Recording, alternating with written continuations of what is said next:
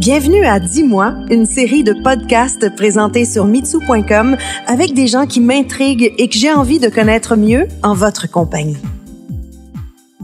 Je me retrouve avec Mademoiselle X, que je connais comme étant Pascal, qui a participé à l'émission Mitsou et Léa.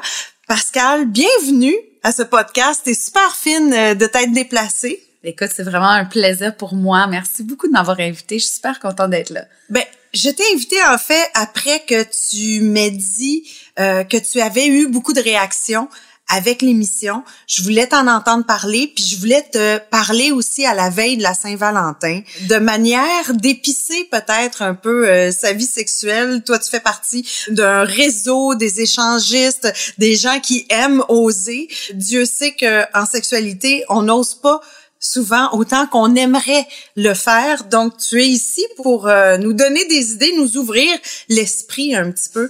Mais commençons avec les commentaires de Mitsou et Léa, parce que j'aimerais les entendre. Tout à fait. Écoute, je vais remonter un petit peu plus en arrière, parce que c'est à peu près il y a 6 ans que moi, j'ai décidé là que j'allais être libertine, échangiste. Mais quand on est célibataire, bon, échangiste, on n'a personne à échanger. Fait que moi, je me considère libertine. Oui. Et à ce moment-là, j'ai pris la décision de faire un coming out à tout le monde. Mes amis proches, ma famille, tout le monde.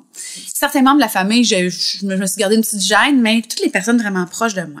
Ça sert à quoi faire un coming out? Ben moi là, je voulais pas avoir peur puis me cacher. Moi, je voulais être authentique puis je voulais être moi-même avec tout le monde. Fait que j'ai pris cette décision là. Et dans ma tête, j'avais ce qu'on dit en anglais un casualty of war. Moi, j'imaginais je vais avoir des pertes humaines là-dedans. Tu comprends? Okay, oui.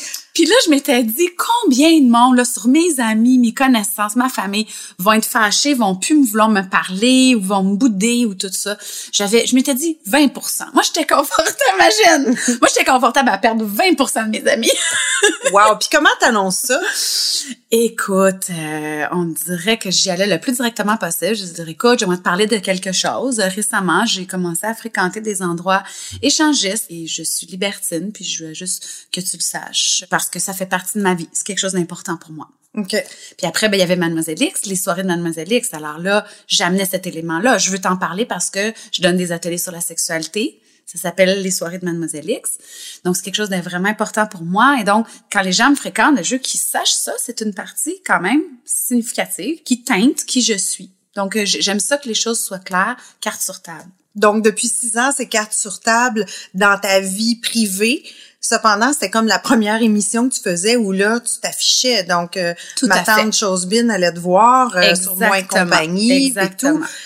As-tu eu peur? Mais comme je disais, j'avais prévu un genre de 20% de gens qui ne seront plus mes amis. Puis c'est pas du tout ça qui est arrivé. Vas-y donc, tu t'es fait plein d'amis? Personne n'a arrêté d'être mon ami. OK? J'ai perdu personne. Je peux dire qu'il y a c'est exceptionnel, les gens qui sont mal à l'aise à parler de sexualité. C'est ça que j'ai été agréablement surprise. Juste pour donner un exemple, il y en a des choses qui sont encore tabous, les personnes ne veulent pas en parler. Par exemple, de l'hypnothérapie. Moi, j'ai fait de l'hypnothérapie dans ma vie, là. Si j'amène ça sur le sujet, il y a vraiment un pourcentage élevé qu'il y a du monde qui quitte immédiatement la pièce. Parce que ça leur fait peur. Ils n'aiment pas ça, ils veulent pas en parler. La sexualité, on n'est plus là au Québec. La sexualité, on est rendu où les gens, tu fais ça. Et là, souvent, ma confidence va amener la confidence de quelqu'un d'autre.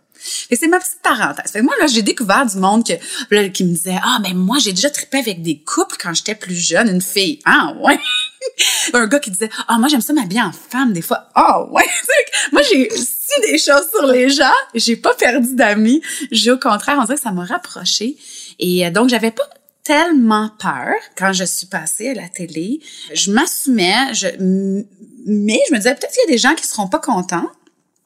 Mais tu sais, Mitsou, moi, je passais à l'émission Mitsou et Léa à Moi et compagnie. Et dans ma tête, bon, c'est un poste qui est un poste où il faut payant, qu'il faut prendre sur le câble. C'est pas Radio-Canada, tout ça. Alors moi, j'avais comme prévu un rayonnement de type Moi et compagnie. Et là, quelle surprise j'ai eue que l'émission était disponible sur TVA.ca, que le Moins Compagnie était débrouillé à ce moment-là et que t'es allé en parler aux échangistes à Radio-Canada. Oui. Fallait faire de la promo. T'étais, je pense, notre première émission parmi nos premières émissions de la deuxième saison. Donc, c'est sûr que quand tu te retrouves là, moi aussi, j'avais peur, Pascal, parce que je me disais, c'est beau de nous avoir fait confiance, mais, puis on savait que notre produit était respectueux de ce que vous vouliez. Mais on avait quand même une libertine dans le show, puis on avait une prostituée aussi. Tout à fait. Puis quand on a reçu vos deux commentaires, tant la dame qui est prostituée que toi, nous avez écrit pour nous dire à quel point vous aviez eu des commentaires positifs, puis que ça représentait aussi ce que vous vouliez donner. Ben moi, j'ai fait un grand soupir de soulagement aussi. Fait que ce qui est drôle, la petite anecdote, c'est que ma mère, la veille de la diffusion de l'émission, elle ouvre 98,5, puis elle entend... Comme elle syntonise le poste, c'est ma voix qui dit « Ah, ben j'ai couché avec comme peut-être 1000 gars. » Elle m'a appelée après, elle était comme « Disons que j'ai eu un petit choc. » Fait que moi, c'était correct pour moi. Ma mère, elle a trouvé ça un petit peu difficile de m'entendre. Puis elle écoute une de ses émissions préférées, Les échangistes à Radio-Canada, un mardi soir. Et là, t'arrives à l'émission. Puis tu dis « Regarde un extrait. » Et moi, je parle de Glory Hole. Mais, oh my God! C'est ma mère! Tu comprends? Ma mère écoute la télé! Oh non! Cela dit, je vais te dire sincèrement, Mitsou, je peux comprendre que ton cœur de mère peut-être vient de serrer dans ta poitrine, mais ça a été un beau moment entre ma mère puis moi, ça, parce que quand elle m'a appelée, elle m'a dit qu'elle avait trouvé ça dur et je l'ai écoutée et c'était correct. Et la façon dont ma mère, elle a parlé au jeu, elle m'a jamais dit « Tu devrais pas faire ça. » Elle a dit « C'est dur pour mon cœur de mère. » J'ai dit « Maman, je te comprends. » Elle dit « Tu sais, c'est pas ça que j'avais imaginé que ma fille ferait plus tard. » Puis j'ai dit « Tu sais quoi, on a ça en commun. Moi non plus, j'avais pas imaginé que c'est ça que je ferais plus tard. » Mais on s'est entendus, puis c'était un beau moment de cohésion mère-fille. Écoute, ça... Non, je suis bien contente. Puis après, tout de suite, quand j'ai su que je t'avais passé aux échangistes, j'ai écrit sur ma page Facebook « Je viens de parler de Glory Hole à Radio-Canada! Victoire! » En tout cas, je m'en fais parler un an après, là, un peu moins que ça, mais je m'en fais encore parler de cet extrait-là en particulier. Mais merci aussi, moi, j'étais super contente de pouvoir aller voir cet endroit mythique sur la rue Saint-Hubert, de pouvoir aussi la curiosité. Moi, je trouve que c'est un cadeau, la sexualité, quand tu en parles à quelqu'un d'autre, c'est un cadeau que tu lui fais. Ma mère était sexologue, puis moi, c'est quelque chose que j'aurais aimé faire si j'avais pas été artiste, parce que je trouve que ce sont les plus belles, c'est l'intimité la plus pure d'un être humain, tu sais, de nous en avoir fait part, ben c'est un cadeau. Après ça, toi, t'as reçu des cadeaux, j'imagine. Ben là, écoute, moi, je m'attendais à un peu de détracteurs. En 4 ans d'atelier de Mademoiselle X, là, j'ai jamais eu un problème. Il y a jamais personne qui m'a insulté, sauf, je pense, un Israélien une fois, là, qui était en Israël, là, puis qui m'a écrit que je faisais de la peine à Dieu, là. Mais je le connais même pas, il est jamais venu à Mademoiselle X. Mais à part ça, j'en ai pas, moi, des bullies puis des trucs sur Internet, là. Tu sais, les gens me disent, fais attention, tu vas sur les réseaux sociaux. C'est pas le fun. J'ai zéro mauvais commentaire, Mitsou. Parce que tu t'affirmes. Je le sais pas pourquoi. C'est ton énergie. Toi qui dis ça, OK. Moi, je pense que oui. Je pense que c'est ça. Je pense que oui. Donc, je m'attendais, là, j'étais à la télé, là, je parle de Glory Hole. Il y a quelqu'un qui va m'écrire des bêtises, là. Une personne va m'écrire des bêtises. J'ai eu la plus grosse critique. Veux-tu savoir c'est quoi? C'est quoi? Une fille, elle a dit, on m'a écrit, puis elle a dit, la prochaine fois que tu parles d'un atelier sexuel, que tu parles de fellation, j'apprécierais que tu parles aussi de cunnilingus. C'était ma plus grosse critique. Je pensais que tu allais dire qu'elle trouvait que le mot Glory Hole est anglophone puis tu aurais dû le dire en français. Ça non, ça aurait été cute. J'ai pas eu ça, non. OK. Bon, mais on peut parler de cunnilingus aussi aujourd'hui. Pas de problème. Fait que tout ça pour dire que j'ai reçu des messages d'amour, des messages de partout à travers le Québec. Puis la chose que je m'attendais pas, c'est des femmes qui me disent « Wow, je ne suis plus seule. » Ah oui, écoute. Puis j'ai un petit extrait ici, ça dit « Merci d'avoir participé à cette émission. C'est un message que j'ai reçu sur Facebook. Cette émission de Mitsou et Léa. Si vous aviez la moindre idée de l'effet que l'écoute de celle-ci m'a fait, merci d'être si authentique, si belle dans toute votre énergie, si spontanée. Quel soulagement de découvrir que je ne suis pas une espèce unique. Et je vous envie tellement de pouvoir vivre votre passion pour le sexe. Je recevais des messages comme ça, des douzaines. Puis beaucoup de femmes, ça m'a tellement touchée, Mitsou. Je te jure, j'étais comme un petit peu traumatisée. Puis je pensais que t'étais unique. Non. Mais je pensais pas que les gens me feraient des preuves d'amour. Je pensais que j'en aurais un petit peu de peau avec les fleurs. Je me disais, il y a quelqu'un qui va dire, ça n'a pas d'allure ta vie, ça n'a pas d'allure ce que tu fais. Sûrement que ces gens-là, il y en a, puis ils m'ont pas écrit, OK? Je suis pas naïve de penser que personne était mal à l'aise avec ce que j'ai fait. Mais personne a ressenti le besoin de me le mettre d'en face puis de m'envoyer des mauvais commentaires, de se plaindre. Les gens qui m'ont écrit, c'est parce qu'ils avaient envie de me dire des belles choses. C'était merveilleux. Et j'ai un libertin dans le milieu, un de mes amis proches. Je l'appelle mon mentor parce que c'est lui qui m'a tout montré au début. Lui, il m'a écrit un mot là. Écoute, il a écouté l'émission, il a fait de l'insomnie jusqu'à 4 heures du matin. Il m'a écrit un message pendant 1 heure. À quel point ça l'avait touché, qu'il disait que lui, ce serait son rêve de faire la même chose que moi. Et j'ai l'impression qu'être échangiste aujourd'hui, c'est comme un peu la nouvelle homosexualité des années 60. Les gens hésitent, les gens ont peur de dire qu'ils sont échangistes, ont peur de perdre leur emploi, de perdre... Il y en a des parents qui parlent plus à leurs enfants. J'en ai entendu des histoires. Moi, je suis chanceuse dans un sens. Mais je pense qu'on est rendu là à se poser la question, justement, est-ce que c'est pas correct d'être échangiste? Est-ce que... Pourquoi ça choque autant? Je pense que les gens aussi ils ont peur parce qu'ils l'ont pas essayé. C'est la peur de l'inconnu. Hein. Souvent, dans la vie, on a peur de l'inconnu. Et je pense, ça c'est quelque chose, mais je veux pas porter trop de jugement, ça serait pas gentil, en tout cas. Mais que les personnes qui sont le plus blessées, souvent, je crois, c'est les gens qui eux-mêmes, peut-être, ont une vie sexuelle pas facile. Puis souvent, les personnes, ils vont dire, pourquoi toi, puis pas moi, puis pourquoi tu te permets ça, puis... Surtout, je pense, ceux qui ont peur de remettre en question leur éducation, parce que ça a une grande conséquence, remettre en question notre éducation de notre enfance, qu'on s'est fait dire que c'est pas correct de baiser avec n'importe qui, ou qu'on s'est fait dire que on est une traînée si on se laisse aller librement dans notre sexualité. Surtout les femmes. Surtout les femmes. Un homme va passer pour un Don Juan, il pogne, il est hot. Puis des fois, j'aurais le goût, là, je suis pas encore passée beaucoup dans les médias parce que j'avais besoin d'un endroit où j'avais confiance, comme avec toi. Une des raisons que j'ai accepté, c'est parce que t'animais cette émission-là, Mitsou et Léa. Et j'ai besoin de sentir que je vais être dans un endroit où on respecte ma façon de vivre. Mais j'aimerais ça un petit peu aller dans les médias pour en jaser un petit peu de ce truc-là, de dire, imaginez un gars qui raconterait qu'il va dans des bars où il y a des femmes merveilleuses, super mignonnes, qui se jettent sur lui et qui sont intéressés d'avoir du sexe avec lui, tout le monde ensemble. Est-ce que les gens trouveraient qu'il n'y a pas d'allure de faire ça? Tout le monde dirait, ben oui, hey, un fou d'une poche, crème, maison, un gars qui est entouré de belles femmes. Mais moi, quand je sors dans le milieu libertin, j'ai la chance d'être une femme et d'être entourée de plusieurs hommes qui, eux, c'est plus facile, on dirait, pour un homme de faire ce pas-là. Il y en a plus de gars. Alors, j'ai l'embarras du choix, moi. Moi, je veux dire, je resterai toujours sur le moment où on a terminé l'émission et puis tu m'as dit les femmes ne se rendent pas compte à quel point à partir du moment où tu es une femme, tu es désirée, que tu sois petite, grosse, laide, nez croche, plus vieille. Donc, il y aura toujours un désir, tu sais, puis on peut l'utiliser. Qu'est-ce que tu penses du droit d'importuner? Ah, c'est tellement une grosse question. C'est une grosse question que je te la pose vraiment à brûle-pourpoint, puis t'es pas préparée. Ah, mais j'y pense... Non, parce que je suis en train de préparer un atelier là-dessus. Okay. Ça va s'appeler « Le côté sombre du consentement. Parlons du non-consentement. » Parce que c'est il va falloir en parler, parce que là, ce genre de truc-là, le MeToo et tout ça, ce que ça fait, c'est que ça vient aussi teinter nos expériences dans les clubs échangistes. Ah et oui? Là, ah oui. Parce qu'il y a une hypersensibilité dans l'air. Mais là, si t'es dans un club échangiste, c'est quand même parce que ça... Non!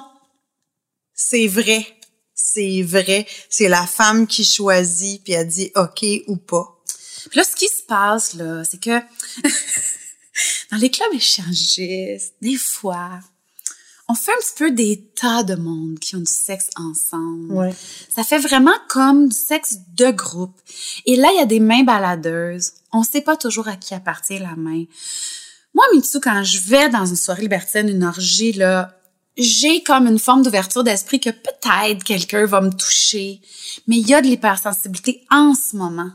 Et il y a des zones grises là de dire, si là, t'es dans un club échangiste puis je te touche la poitrine dans le but de te demander un consentement non-verbal, est-ce que tu viens d'avoir une agression sexuelle?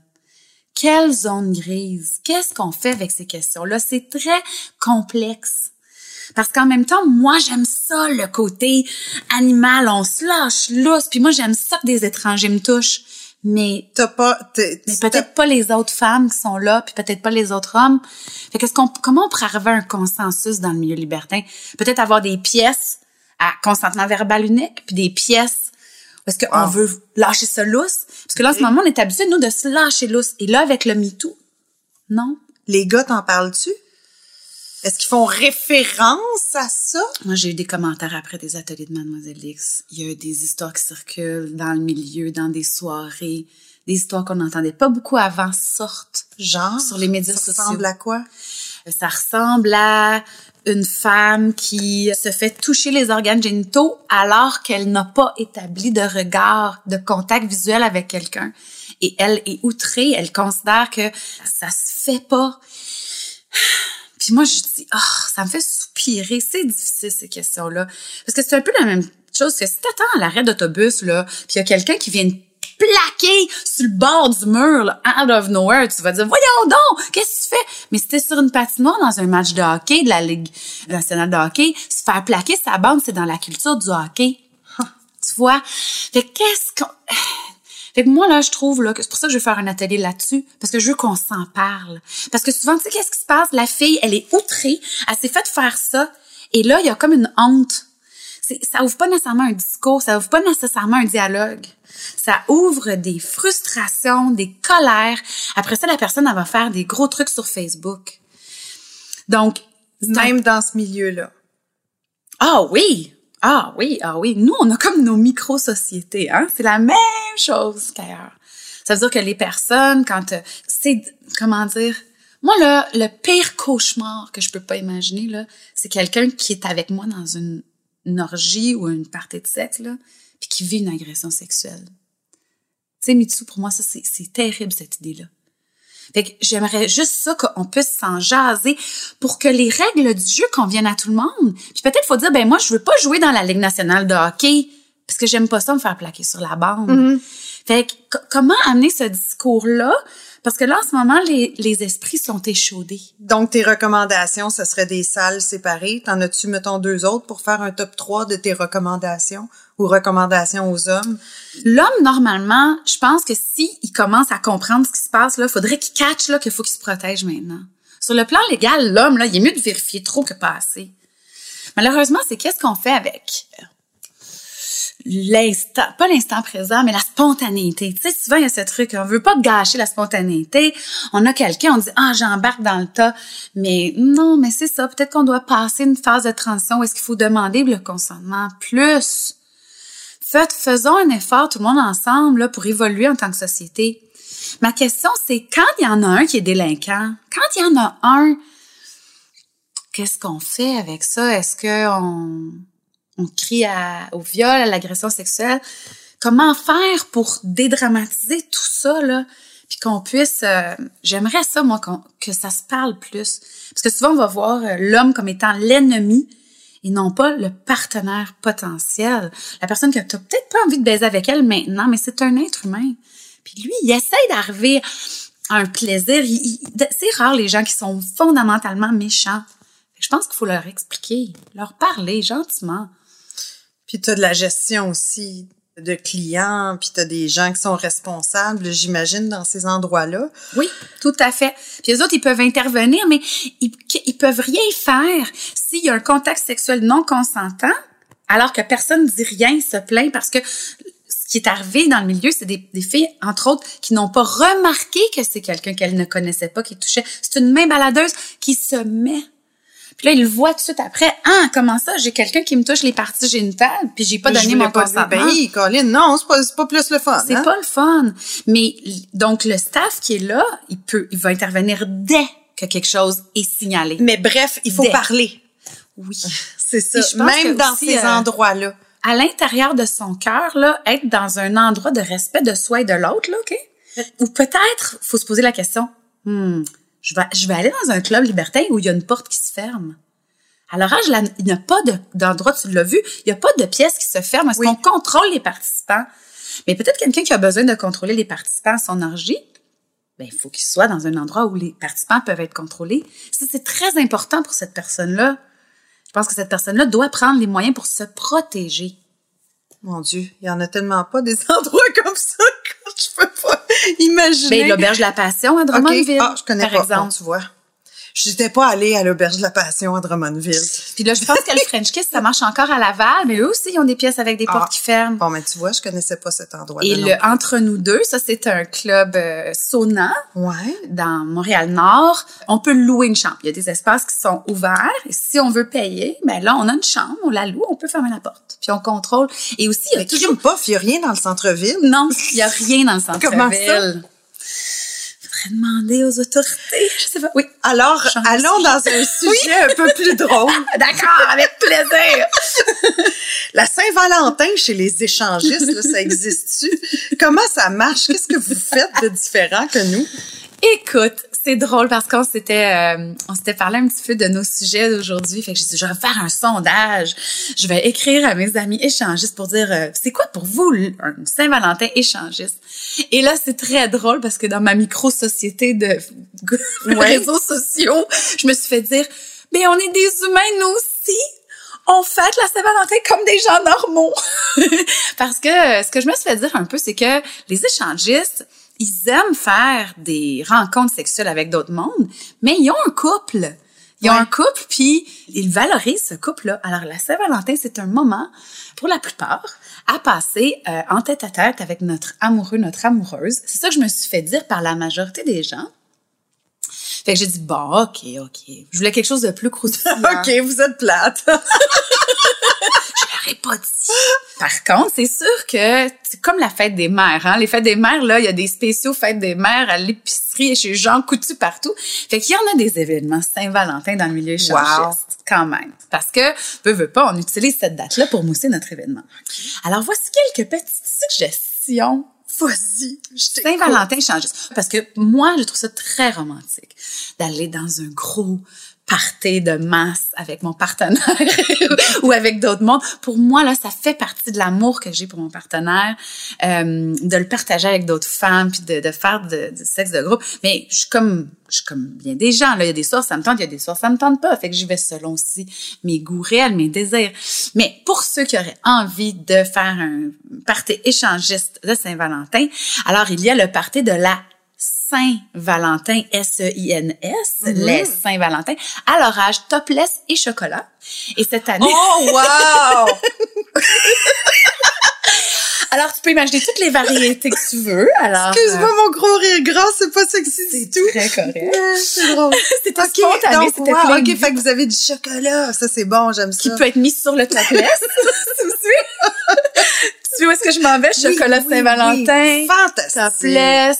Mon seins nus, chocolat sur les seins nus. Ben oui. Et souvent, il y a des promotions comme pour les femmes qui se promènent seins nus peuvent avoir un shooter ou un chocolat ou des trucs comme ça. Okay. Alors, le propriétaire aime beaucoup pimenter le truc avec des petites promotions mignonnes. Pour ceux qui ont le cœur, les reins un petit peu plus solides, qui veulent aller au niveau double diamant, comme dans les pistes de ski, là, la piste difficile. Là. La noire. Oh, la noire, double noire. Uh-huh. Il y a le méga gangbang de la Saint-Valentin. Ah, oh, bien, toi. Hein? Puis ça se passe où, ça? Attends, je vais prendre mon agenda. Bon, alors, là, je t'en parle dans le podcast, mais... c'est comme des événements qui sont semi-privés, là. Tu sais, c'est pas des trucs at large. On peut les trouver si on fouille sur Internet et tout. Okay. Et si les personnes étaient intéressées qui écoutent ce podcast, écrivez-moi à info@mademoisellex.ca. Je vais vous en parler. J'aimerais mieux, par contre, que ça soit one-on-one, tu sais, que je puisse donner des informations aux gens vraiment intéressés. Je pense pas, non, que je vais y aller. Pas cette fois-là. Et vu que la Saint-Valentin, parce que moi, tu sais, je te l'ai dit dans l'émission, là, je vais beaucoup selon mon cycle, hein? Oui, fait que tu vas-tu être dans ton... Est-ce que tu vas être en ovulation d'avant? Moi, je veux le 3-4 février. Fait que moi, j'ai une fin de semaine déjà prévue. Okay. Tout est booké. 3-4 février. Je suis réservée d'avance. Et moi aussi, je book les trucs d'avance. Et la fin de semaine d'après, ça va être plus relax. Et comme la Saint-Valentin tombe en milieu de semaine, hein, c'est un mercredi, moi, je fais un atelier Mademoiselle X le lendemain, le jeudi. C'est pas encore décidé. J'attends que mes fans me répondent. Ça va être sûrement quelque chose du côté du romantisme, mais genre soit du slow sex, du tantra ou quelque chose du genre BDSM sensuel. J'ai fait ça l'année dernière. C'était génial, BDSM sensuel. Mais ça doit. Et donc...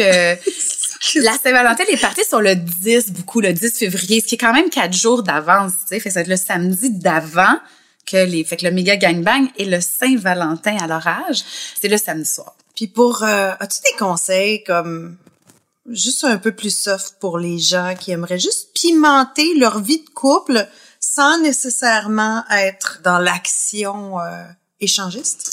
Tout à fait. Écoute, je pense, tu me le diras, mais je pense que je vais te surprendre avec ces petits conseils. C'est comme de dire, je vous propose une vision différente là-dessus. OK. Voici un conseil Mademoiselle X pour pimenter votre vie sexuelle. Mettez-vous des règles et des limites. Tu sais, dans la vie, souvent, on pense que c'est la liberté qui nous ouvre des portes, mais ce que j'ai réalisé, c'est que dans le milieu libertin, oui, on s'offre une liberté, mais c'est la contrainte de l'espace, de l'horaire, de tout ça qui fait que ça va pimenter. Alors, on peut amener ça dans notre vie de couple. Voici comment. Par exemple, on se donne un temps limité. Moi, j'avais un amant, là, il me disait... Est-ce que tu es disponible pour 5 minutes? T'es-tu chez toi? Je disais oui. Il disait, OK. Il arrivait chez nous, il mettait une minuterie à 5 minutes, puis il me faisait un cunilingus pendant 5 minutes, puis il s'en allait. Ouch! Ouais. Donc, c'est de cultiver l'excitation, ou est-ce que, sinon, quand on n'a pas assez de règles, pas assez de limites, on dirait qu'on se perd. Puis là, puis souvent, les gens disent qu'ils n'ont pas beaucoup le temps, ils ont les enfants, ils ont tous les trucs. Permettez-vous les quickies. Mettez la minuterie. Ouais. Souvent, là, on va dévaloriser le sexe qui dure moins que 20 minutes, 30 minutes. Non, 10 minutes, 15 minutes, on peut avoir beaucoup de plaisir et ça devient excitant de savoir que la minuterie va sonner puis qu'on va arrêter quand ça va sonner. Moi, je peux te donner mon truc perso. C'est, merci à Illico, on a le système de Wi-Fi que les enfants ont droit à une demi-heure de Wi-Fi par soir. Fait que c'est là que ça se passe entre genre 8h30 et 9h. On sait que c'est certains qui viendront pas nous déranger. Puis en même temps, on n'est pas trop fatigué. Il est pas rendu 10h le soir. C'est ça. Puis tu vois la contrainte. Je sais pas toi, qu'est-ce que ça fait dans ton couple, mais y a-tu un petit côté des fois que, OK, là, on a cette période-là, fait qu'il faut en profiter. Oh, ben oui, on n'y pense pas. On niaise pas. Vous niaisez pas. Très bien. Continue. As-tu d'autres suggestions pour nous? L'autre manière de se mettre des limites, et c'est de se donner des fois des règles. Que ce soit monsieur peut mettre des règles, madame peut mettre les règles à monsieur. On peut aller flirter avec peu le BDSM, dire je veux que tu portes tel truc et quand je vais arriver, je veux que tu sois les yeux bandés dans la chambre, tu m'attends assise sur une chaise, je veux que tu aies les mains dans le dos, donner des directives, des ordres, des indications, ça fait tout le temps un petit les gars, pour ça, avoir des directions, tu penses? Ben écoute, il y a quand je fais des ateliers BDSM, là, puis moi, je suis sur FetLife maintenant, c'est mon nouveau truc depuis l'émission de Mitsou et Léa, là, on m'a demandé d'être sur FetLife, qui est le Facebook des gens BDSM, c'est international. Alors, j'ai mon profil maintenant et je côtoie un peu la communauté BDSM. Je me considère plus libertine, mais j'aime ça, le BDSM, quand même. Et je te dirais que c'est comme quasiment aussi populaire des hommes soumis que des femmes soumises. Mm-hmm. C'est juste que les hommes sont un petit peu plus gênés de le dire qu'ils sont soumis. Faut s'habituer à donner des ordres. OK, continue, je t'écoute. Donc, des petits exemples de limites qu'on peut se donner. Par exemple, dire, madame pourrait dire à monsieur, bon, alors là, j'aimerais que tu me fasses des caresses et tu n'as pas le droit de toucher mes organes génitaux, ni mes seins, ni ma chatte pendant 10 minutes. Mm-mm. j'aimerais que tu t'occupes des autres parties de mon corps. Et il y a beaucoup de choses qu'on n'y pense pas. C'est vrai. La femme, souvent, je pense qu'elle se voit comme si elle est un petit peu au service de son homme pour lui offrir du plaisir à lui. Elle va être une bonne personne. Elle va être une bonne maîtresse, elle va être une bonne amante, elle va être plus appréciée. Et par expérience, je peux vous dire que le contraire, il y a des gars qui peuvent être hyper allumés, de se faire donner des indications très précises et des défis. Moi, je dis souvent, les gars aiment ça, les défis. Tellement! Fait que je dis, essaie de me faire des caresses créatives pendant 10 minutes sans toucher mes seins ni ma chatte. Faut que tu m'inventes des affaires. Okay. Par exemple. Ben oui. Et récemment, j'en ai même entendu parler à 98,5. On parlait du nouveau livre d'Esther Perel, qui est connue dans le milieu plus libertin-échangiste, mais qui commence là à sortir auprès du grand public. Elle a écrit un livre que j'adore, qui s'appelle « L'intelligence érotique ». Puis là, elle vient d'en sortir un autre, puis le titre m'échappe. Ah, mais c'est la fille qui parle d'infidélité aussi. Exactement. Oui, OK, alors je vais mettre les liens parce que c'est super intéressant. Oui. C'est TED Talk, entre autres, sur l'infidélité. Puis elle a un podcast, Esther Perel également, qui est hyper intéressant. Je vais mettre les liens. Continue. Et je la trouve fascinante. Ouais. Et c'est elle, dans son livre « L'intelligence érotique », qui disait « planifiez plus ». Tu sais, quand on est des gens, mettons, qui valorisent l'activité physique, on dit qu'on va aller au gym mardi soir, jeudi matin, ben, tu sais, avant le bureau, après, tout ça. Et c'est rare qu'on se dise « mais c'est pas spontané, moi j'ai besoin de faire du sport de manière spontanée ». Ouais. Tandis qu'avec la sexualité, on a tendance à juger quand on se donne des rendez-vous, on met ça à l'horaire, on met ça dans l'agenda. Je pense qu'au contraire, quand on a une routine où on se le donne ce moment-là, on le barre dans l'horaire, on s'en fait du temps. Souvent, peut-être au début, ça va l'air un petit peu bizarre qu'on a mis ça à l'agenda. Genre, ouais, tu trouves pas ça déprimant, genre c'est le jeudi après, non? Après qu'on aille au restaurant. Moi, je vois vraiment ça comme quand je pratique des arts martiaux, des choses comme ça. Ouais. C'est un moment que je m'offre et je le vaux bien, comme dans les publicités de L'Oréal. Oui. Je le vaux bien que ce soit dans mon horaire. Mais cela dit, s'il y a des gens qui sont très inconfortables avec ça, ne vous faites pas violence pour faire les méthodes des autres, là. Si ça vous parle, si ça vous fait vibrer cette idée-là, que votre vie sexuelle, là, elle aurait une place consacrée au même titre que les autres activités. C'est que souvent, quand on le planifie pas, ça devient toujours l'affaire qu'on n'a pas le temps, on n'a pas le temps. C'est comme, moi, je vais mettre mes photos d'enfance dans un album que je veux faire depuis des années, mais c'est toujours l'activité qui est mise de côté. Mais tant que je le mettrai pas dans mon agenda, je le ferai pas. Donc, si on a tendance à mettre la sexualité de côté au profit de d'autres choses plus prioritaires, juste se poser une question de c'est quoi la priorité de la sexualité dans notre vie? Est-ce qu'elle pourrait être un peu plus prioritaire? Est-ce qu'elle pourrait avoir sa plage horaire au même titre que regarder notre émission préférée? On n'est pas déprimé quand on écoute District 31 à telle heure, tel soir, parce qu'on veut voir le nouvel épisode en direct. On se dit pas... Et poche ma vie, hein, j'écoute mon émission préférée tel jour à telle heure, mais je fais mon activité préférée le jeudi soir à telle heure. En tout cas, c'est ma petite suggestion. Toi, t'as mis ta sexualité en priorité, tu l'as jamais regretté? Non, vraiment pas, Puis aussi, c'est vraiment de dire que ce n'est pas la sexualité, ce n'est pas quelque chose qui m'intéresse à tous les jours et à toutes les heures du jour. J'ai mes périodes où ça ne me tente pas. Et depuis que je respecte ça, que je respecte mes pics, mes basses, mes périodes hautes et mes périodes basses. Avec ton cycle menstruel. C'est ça le bonheur pour moi. C'est ça le bonheur. C'est d'aller autant dans mes désirs que j'en ai envie et de me prendre ma pause. Puis de pas me sentir coupable puis obligée d'avoir du sexe quand j'en ai pas envie. Je pense que c'est ça la combinaison gagnante pour moi. Merci beaucoup, Mademoiselle X. Avec plaisir. Merci à toi, Mitsou.